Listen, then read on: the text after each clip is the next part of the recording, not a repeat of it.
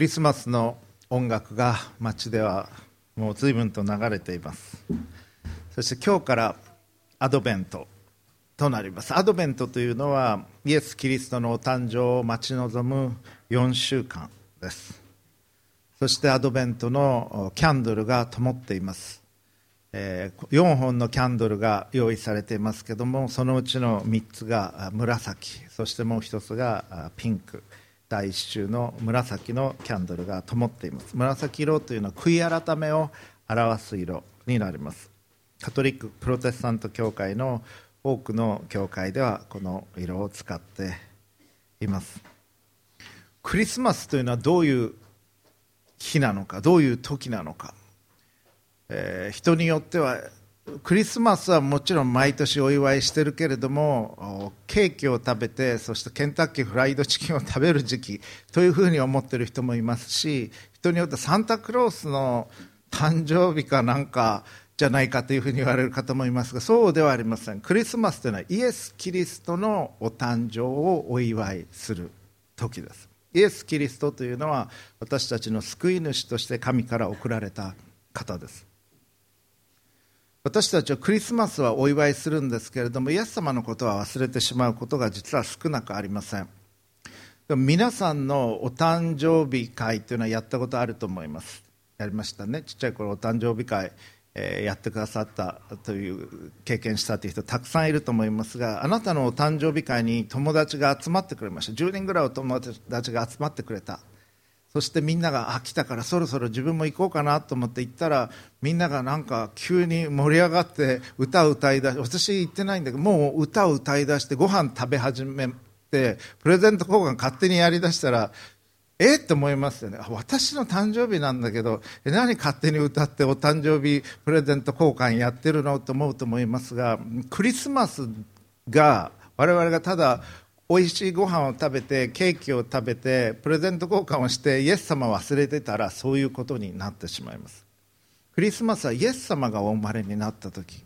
ですからイエス様のお誕生をお祝いし感謝を捧げそれがクリスマスの正しいお祝いの仕方です。ですからこのアドベントの第1週に教会にいらっしゃったというのは素晴らしいことだと思います。今年のクリスマスはぜひイエス・キリストのお誕生を覚えてそしてそのお祝いをしていただきたいと思います。今日のメッセージのタイトルは「あなたの救いのために」です。そして今日の聖書箇所は旧約聖書の創世記3章15節。プロジェクターに出ますのでご参照ください。お読みいたします。この箇所は天地創造神がされて創世記1章旧約聖書の一番最初の書物ですけれども第1章第2章で天地創造されて6日間でそしてアダムとエバがエデンの園に置かれます。そして耕しそして生活をしていく中で悪魔の象徴として描かれている蛇の誘惑に従ってしまい神がしてはならないということを行った。禁断の身に手を出してしまった。罪を犯した直後の箇所です。お読みします。蛇に対して語られた箇所です。私はお前と女との間にまたお前の子孫と女の子孫との間に敵意を置く。彼はお前の頭を踏み砕きお前は彼のかかとに噛みつく。以上です。これはアダムとエバが罪を犯した直後にその誘惑を行った悪魔の象徴として描かれている蛇に対して神が語られた内容です。これ何を意味しているか。これはもう救い主を神が送るということを言われている内容なんです。今日は今日申し上げたいことを一言で言いますとこのクリスマスの時期私たちは神の愛と神の救いを覚えたいと思います。それが今日申し上げたいことです。クリスマスを待ち望むこのアドベントの時期神の愛そして神の救いのご計画を覚えるということ。特に何を覚えるのか2つのことを申し上げていきます。第1番目神は直ちに直ちにあなたを救おうとされた。アダムとエバが罪を犯した時に神は悠長に待っておられず直ちにアダムとエバをそしてその子孫たちを救うということをされました。それ以外に神にとって考えられなかった。神はそういうお方なんです。考えてみてください。子供が自分の子供が水に溺れてる時に親はどうしようかな助けに行ったもんかそれともとは考えないですね。水の中に飛び込んでいきます。考えることもせず親だったら自分の子を救おうとするでしょう。同じように神はアダムとエバが罪を犯した時に直後に直ちにすぐに彼らを救うということを決められました。そして神は全ての人に対してそのような思いを持っておられます。あなたがクリスチャンであろうとなかろうと関係なく神はあなたのことを救いたいと思っておられます。神はあなたのことを放っておこうとは思われない。神のことを一言で言うならば愛です。神は愛なりという言葉が聖書の中にあります。神のご性質はいろいろ表現することはできます。全知全能だとか偏在すなわち一度に全てのところにいることができるだとかあるいは永遠だとかいろんな表現することはできるでしょう。でも神の本質を一言で言うならば神は愛なんです。神がなさる全てのことは愛の動機によってです。愛以外の動機によって神は何もなさることはありません。その神である愛である神があなたに生まれてきてほしいと思ったんです。だからあなたはお母さんのお腹の中に形作られたんです。そしてあなたに命が与えられた。愛である神があなたを作られたからあなたは人に愛されたいと思うんです。そして人を愛したいと思うんです。神が愛だからそしてその方に作られたから本当に心から愛する人に出会いたいと思う。そして勉強ができるから可愛いからかっこいいから面白いからじゃなくてあるがままで愛されたいと思うんです。それは神があなたを作られた証拠です。そしてこの神はそのような愛であなたのことを愛しておられます。神は何かを決められる時にすぐに決められます。すぐに動かれます。しかし忍耐強く待ってくださいます。全体が神はもちろん見通しておられるんだけれど私たちの弱さや足らなさや不甲斐なさも知っておられてでもね私たち私たちは自分のことを考えるときにもう本当に自分は情けないとかダメだとか失敗したとか思うでしょ？そういう経験あると思います。大学1年生に教えててまだ18歳なのに我々の年代から見たらまだ18歳なのにもう自分は人生で大失敗をしたとか真剣に思っています。でも彼らに言います。今大失敗もうしたと思ってるかもしれないけどもっと大きい失敗をすることが来るよっていうのを言います。だからそれに準備をしておかなければならないということ。と同時に神はセカンドチャンスをくださるということを言います。悔い改めるときに神はもうそれで終わりということではなくてセカンドチャンスをくださる方なんです。私たちはもう自分は情けなくてダメでどうしようもないと思うかもしれないし確かにそういう存在だろうと思います我々自身は。しかし神はなんでこんなこともできないんだとは思われない。なんでこんな失敗をまたやったんだとも思われない。神はどうにかして助けたいと思っておられるんです。どうにかして前へ進むことができるように助けてあげたい。どうにかして救いたいというふうに思っておられる。それが神なんです。そして神は重大な決断をすぐにされました。アダムとエヴァが罪を犯した時にこれから救い主を送るというメッセージ。それが先ほどお読みした箇所です。お前と女との間にまたお前の子孫と女の子孫との間に敵を置く。彼は誰か来ると言われてるわけです。彼これはイエス様のことです。お前の頭を踏み砕きお前は彼のかかとに噛みつく。かかとに噛みつかれたら蛇にかかとに噛みつかれたことあるでしょうか？私はないですけれども噛みつかれたいと思いませんけれども特に毒蛇だったら嫌ですね。痛いし毒が回るでしょう。嫌な経験です。傷を負います。しかし致命傷にはならないで済む。可能性が高い。しかし頭を踏み砕かれたら死にます。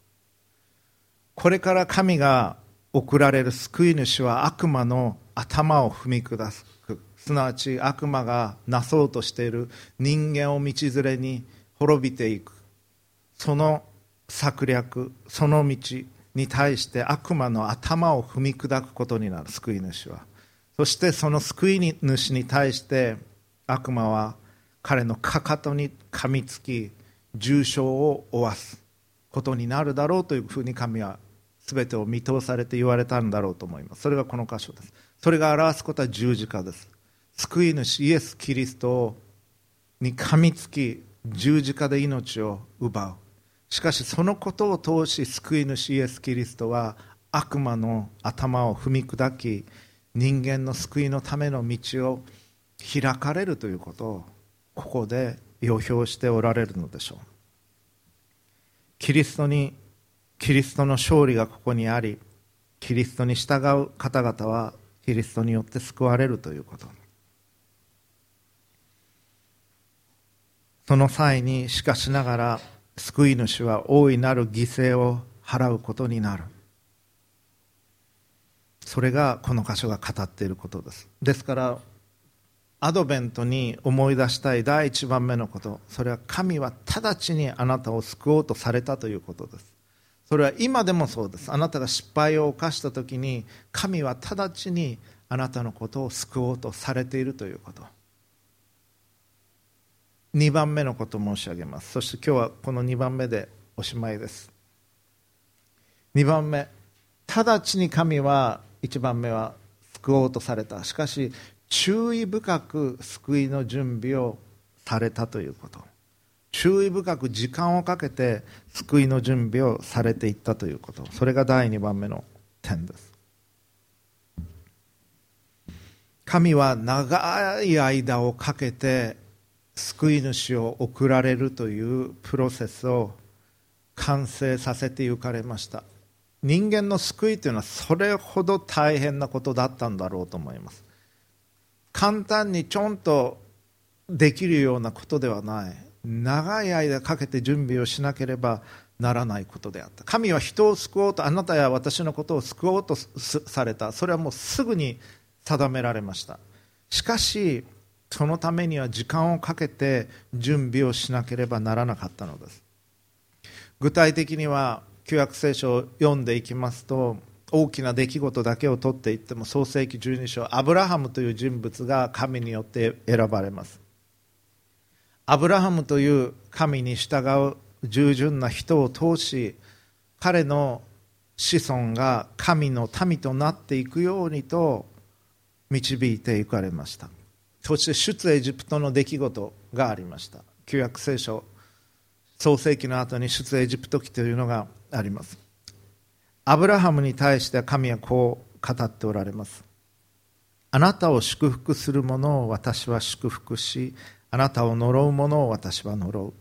地上のすべての民族はあなたによって祝福される。アブラハムという人を通して地上のすべての民族は日本人も含めて韓国人も含めて中国人も含めてみんなアブラハムを通して祝福されるようになるというふうに神様はすでに創世紀の12章で言われています。そしてアブラハムに息子が生まれます。イサクという息子が生まれる。イサクからエソーとヤコブという2人の息子が双子が生まれます。その中のヤコブを神は選ばれます。でヤコブから12人の子供たちが生まれてくる。それがイスラエルの12部族になっていきます。ヤコブの時代に大飢饉があってその兄弟たちはエジプトに下っていきます。その中の12人の中のヨセフという人が先にお兄さんたちによって、まあ、兄弟喧嘩の激しいものが起こって売られていくんです奴隷にとして。だけどその出来事をも神は用いられてヨセフがエジプトで成功するようになった。そしてヨセフは家族をエジプトに呼び寄せることによって彼らはエジプトに住みます。それから400年あるいは430年エジプトに住みます。まあ、今から400年前って言ったら1619年ですから江戸時代の初めですね。大昔のことになります。そのくらいの長い間彼らはエジプトに住んでいた。でエジプトで嫌われていきます、えー、ユダヤの人たちは独特の文化を持ち独特の習慣を持ち溶け込んでいかなかったということもあったのでしょう。彼らはエジプト人から奴隷にされていき建築の労働力として使われていくようになる。ひどい目に遭っていきました。最初の頃は親切にしてもらっていたんです。ヨセフは尊敬されていましたから。でも400年、まあ、江戸時代の初めから今までの間って考えると世界は随分変わっていくわけです。ヨセフのことを知らないファラオが出てきた時にまあ、ひどい仕打ちを受けるよ受けるようになった。そしてそのエジプトから一人の指導者モーセという人を通し神は彼らを導き出して約束の地カナンの地に連れて行きます。それが出エジプトの出来事です。でその出来事を通して彼らはそうなんだ。我々はユダヤ人なんだ。イスラエル人なんだ。神に選ばれた特別な使命が与えられてるんだというアイデンティティを持つようになっていきました。そして神は新明記の18章15節を読みますとこれからのちその時の指導者モーセのような預言者を立てられるというふうに言われています。そしてモーセの指導のもとに杉越の出来事というのがありました。杉越の出来事。ファラオは労働力ですからイスラエル人たちを去らせたくない。無料で使うことができる奴隷ですから。だけど神は彼らを導くというふうに決められました。そしてエジプトのエジプト生活の最後の方で十分な警告を与えた後にそして多くの奇跡を見せた後にそれでも神に従わないのならこのような裁きが下るということをされました。それが杉越の出来事でした。それはモーセに神は語られました。イスラエルの民にこう告げなさい。羊をほふって屠殺してそしてその血を家の入り口のところに上にこう塗りなさい。血を塗りなさい。でその血がある家だけは神の裁きが過ぎ越す。パスオーバーする。しかしそうでない家。においてはウイゴすなわち最初に生まれた子供家畜であっても人であっても最初に生まれたものの命を神の使いが取り去るということを言われたんです。でファラオは十分悔い改める機会が与えられた後にしかも心をかたくなにしていたためにその裁きがエジプトに下りました。それが杉越の出来事でした。でイスラエルの民はみんなそうやって羊をほふって血を入り口に塗っていた。神の裁きがその夜過ぎ越しましたがエジプト人の家ではそうではなかった。そしてこんなひどいことが起こった。もうお前ら出ていけ。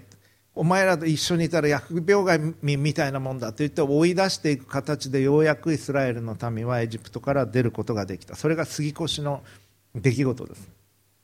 だから今でもイスラエルの人たちはこの杉越の祭りを持ちます。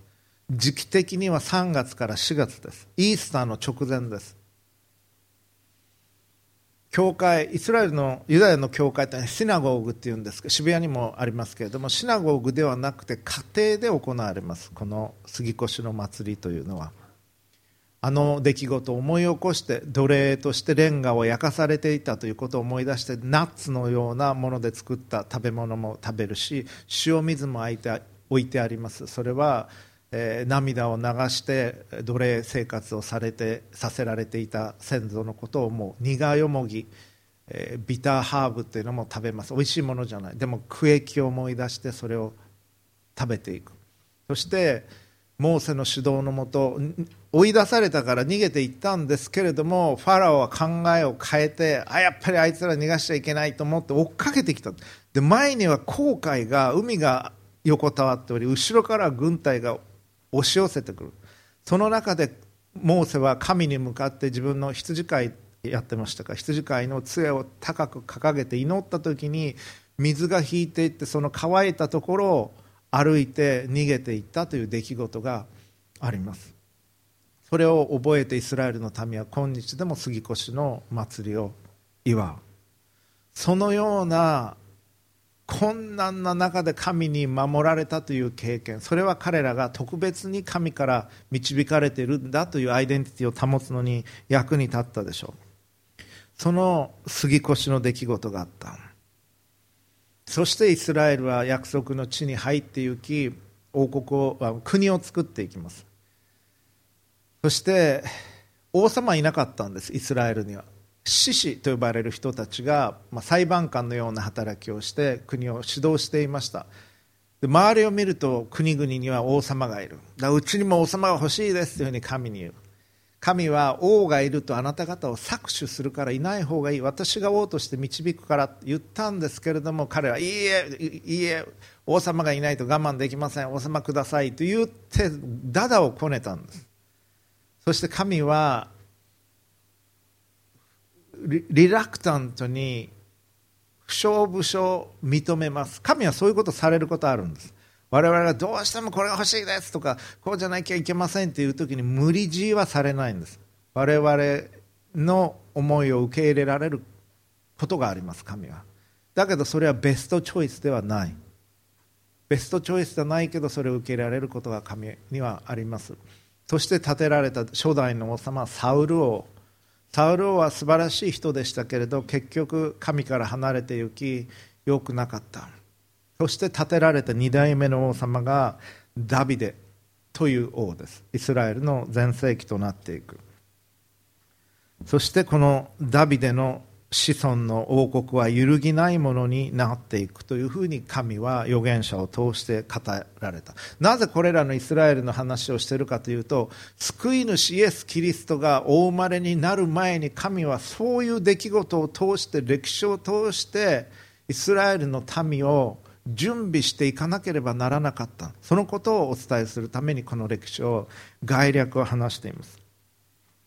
そしてそのダビデの家系から救い主は生まれてくることになる。そのことも書かれています。旧約聖書にイザヤという預言者が記しているイザヤ書の7章14節からお読みします。それゆえ主自らあなた方に一つの印を与えられる。見よ処女が身ごもっている。そして男の子を産みその名をインマノエルと名付ける。またイザヤ書9章6節一人の緑子が私たちのために生まれる。一人の男の子が私たちに与えられる。主権はその肩にありその名は不思議な助言者。力ある神永遠の父平和の君と呼ばれる。その主権は増し加わりその平和は限りなくダビデの王座についてその王国を治め裁きと正義によってこれを固く立てこれを支える。今より常しえまで。万軍の主の熱心がこれを成し遂げる。このような激しい準備を神はしてこられました。長い年月をかけて。しかもイスラエルの民は言うことを聞かないんです、まあ、皆さん私もそうかもしれません。神の御心が分かってるのに示されてるのに言うことを聞こうとしない。でも神は忍耐を持ってイスラエルの民を導いてこられました。そして最後の最後に聖母マリア様を用意されそして今から約2019年前に救い主がお生まれになる。それがクリスマスの出来事でした。でそのためには神の犠牲大きな犠牲がありましたし神に従おうとする多くの人々の犠牲もありました。このクリスマスそしてアドベントの時というのは喜びの時です私たちにとって。だから「諸人こぞりて」とか「Joy to the World」という歌ですけれども英語だとこの世への喜びですね。神様に感謝してわクリスクリスマスおめでとうって喜びますね。クリスマスは基本的に楽しい時だと思います。楽しくてあったかい雰囲気で美味しいものを食べて喜ぶ時。クリスマスあんまり悲しむ時ってイメージないと思いますけれどでも悔い改めも必要な時なんです。私たちの罪のゆえに救い主が送られてきたのですから。神にとってはもちろん私たちにとって必要なことであり喜びの時でもあるんですが救い主イエス・キリストを送り出す悲しみ苦しみの時でもあります。でも神はそれをお見せにならないんです。その悲しみをその苦しみを。そして喜びの時としてお見せになる。神は実に奥ゆかしい方なんです。だからどれほど背後で準備をし痛みを持ってこれを備えてきたかというのを私たちには見せない。それ親が子供にクリスマスプレゼントを用意するのにこれだけお金がかかって大変だったとは言いませんね。子供が喜んでくれたら嬉しい。そのために我慢をし準備をしプレゼントを用意するわけです。そして子供が喜んでくれたら嬉しい。子供がおいしいご飯食べて喜んでる時ああこれお金かかったなとは見せません。親はもしそう思ったとしても。それは背後の出来事です。同じように神は私たちの喜びのそして必要なもののためにどれほどの犠牲を払ってきているかというのをお見せにならないんです。神は本当に奥ゆかしい方なんです。だから我々はそれをお察ししなければならない。救い主イエス・キリストがこの地上に来るためにどれだけの痛みを犠牲を神が払ってこられたか。そしてイエス様にとっても大きい犠牲でした。御父と共におられた天において栄光のうちにおられたイエス様がそれを全て捨てて人としてこの地上に下ってこられたということ。それがどれほどの苦しみであったか苦痛であったか。卑近な例をとりますと私はタバコの煙とか、まあ、タバコに限らず煙大嫌いなんですけれどもタバコはもう生まれて一回も吸ったことはないし父も祖父も家でタバコ吸っててそれ嫌だなと思ってたんですがだからタバコ吸ってる人がもう前歩いてるだけでタバコの香りしましますね。だからその場合は走って抜きます。走って抜いてその煙を嗅がないで済むようにしてあの歩きますけれどももうわずかタバコの煙だってそんな嫌なことです。ましてや完全な善であり純粋な神であるお方が栄光の天からこの地上に下ってきた時にこの地上の汚れ駆け引き憎しみ妬みの中にご自分が置かれるということがどれほどの苦痛であったかということを思わされます。でもその中に下ってきてその中で人々を愛して教え戒めそして最後は自分が愛している者たちによって十字架にかけられて殺される。その中でもその人たちを愛し抜く。そして御父に信頼をし抜く。道を最後まで歩まれたんです。この救い主イエス・キリストというお方は。その愛を私たちは覚える時期なんです。このクリスマスという時。神はすぐに救い主を送るということを決められました。三位一体の神父なる神子なる神イエス様そして聖霊なる神は救い主をイエス様をこの地上に送るということを決められました。イエス様もそれに同意された。しかしそのために長い年月をかけて痛みを持って準備をしてこられた。そしてそれがようやくなったのが今から2000年前。そして大きな犠牲を払って十字架で命を捧げられたということ。そしてそのためには聖母マリア様の従順があったということ。も私たち覚えなければなりません。神はあなたが神のもとに帰ってくることができるための全てのことを準備されておられます。あなたが神の愛を知り神の愛を受け取り神を愛しそして自分を愛するように隣人を愛する生き方を始めていくときに神の子としての歩みが始まっていきます。神がそこまですぐに決められて長い準備をなしてこられてそしてあなたの人生の今まで準備をし整えそして忍耐を持って導いてこられた。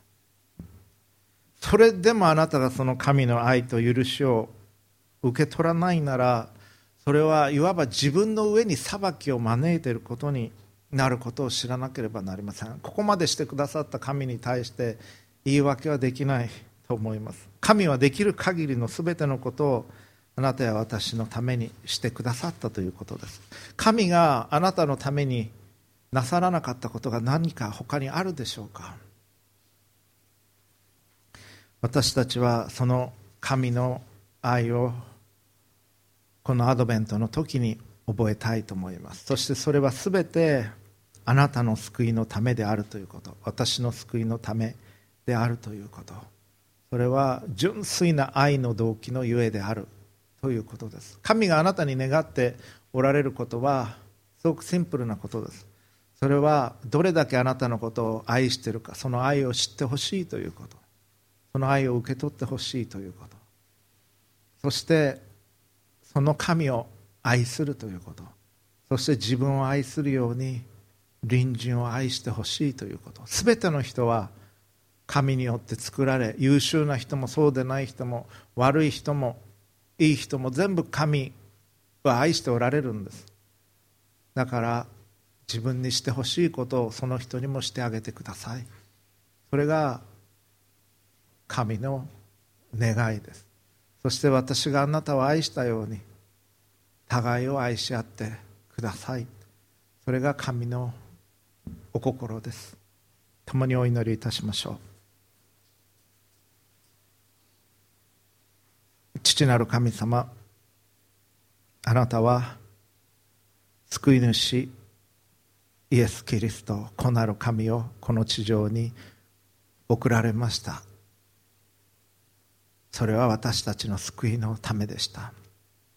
イエス様あなたは困難をご承知の上で私たちのために来られました。感謝をいたします。そして聖霊なる神様あなたは忍耐を持って私たちを導きイエス様にまた御父に私たちの心を向けることをしてくださいます。感謝をいたします。どうかこのアドベントの時期私たちが心をあなたに向かって開き神を愛し隣人を愛する歩みをすることができますように助けてください。そして自分のことだけでなく周りの人たちにも優しくし自分がしてほしいことを周りの人にもして差し上げることができますように助けてください。救い主主イエスキリストのお名前によって祈ります。アーメン。